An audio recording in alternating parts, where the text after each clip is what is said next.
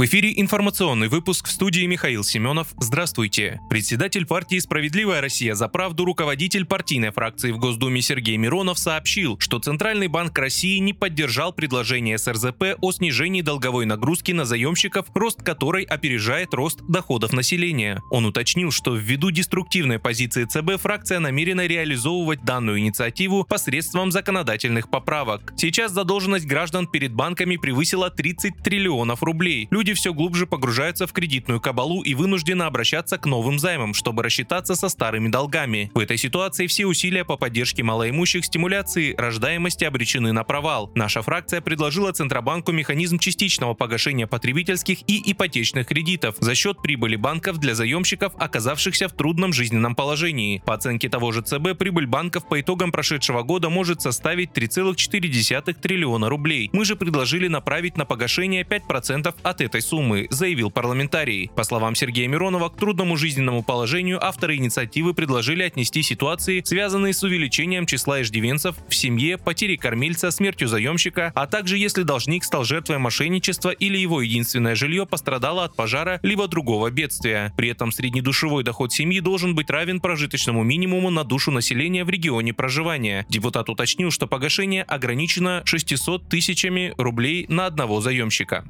Сторонники Владимира Путина как кандидата на пост президента России собрали уже более 2,5 миллиона подписей в его поддержку, сообщается на сайте putin2024.ru. Из регионов продолжают доставлять в центральный штаб собранные документы, одновременно идет проверка подписных листов. Напомню, заместитель руководителя фракции СРЗП в Госдуме, председатель Совета регионального отделения партии СРЗП Свердловской области Андрей Кузнецов передал в региональный избирательный штаб подписные листы в поддержку выдвижения кандидатом в президенты России Владимира Путина, собранные активистами «Справедливой России за правду» и сотрудниками Центра защиты прав граждан. Председатель Следственного комитета России Александр Бастрыкин поручил возбудить уголовное дело по факту оскорбления участников военной операции. Поводом стала публикация президента межрегионального узбекского землячества Ватандош Усмана Баратова в соцсетях, которую военные корреспонденты сочли оскорблением участников СВО. Следственный комитет в Телеграм называет пост Усмана Баратова издевательским. Поручение о возбуждении дела дано руководителю Главного следственного управления СКР по Москве Андрею Стрижову. Он должен будет предоставить господину Бастрыкину доклад доклад о ходе расследования. Председателю СКР обратились военные корреспонденты, какие именно не уточняется.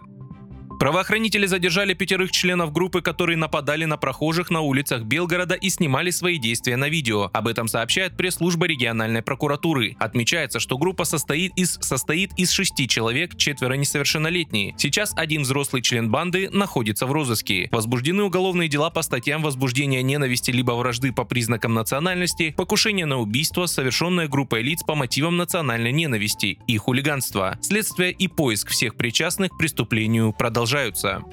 Вы слушали информационный выпуск. Оставайтесь на справедливом радио.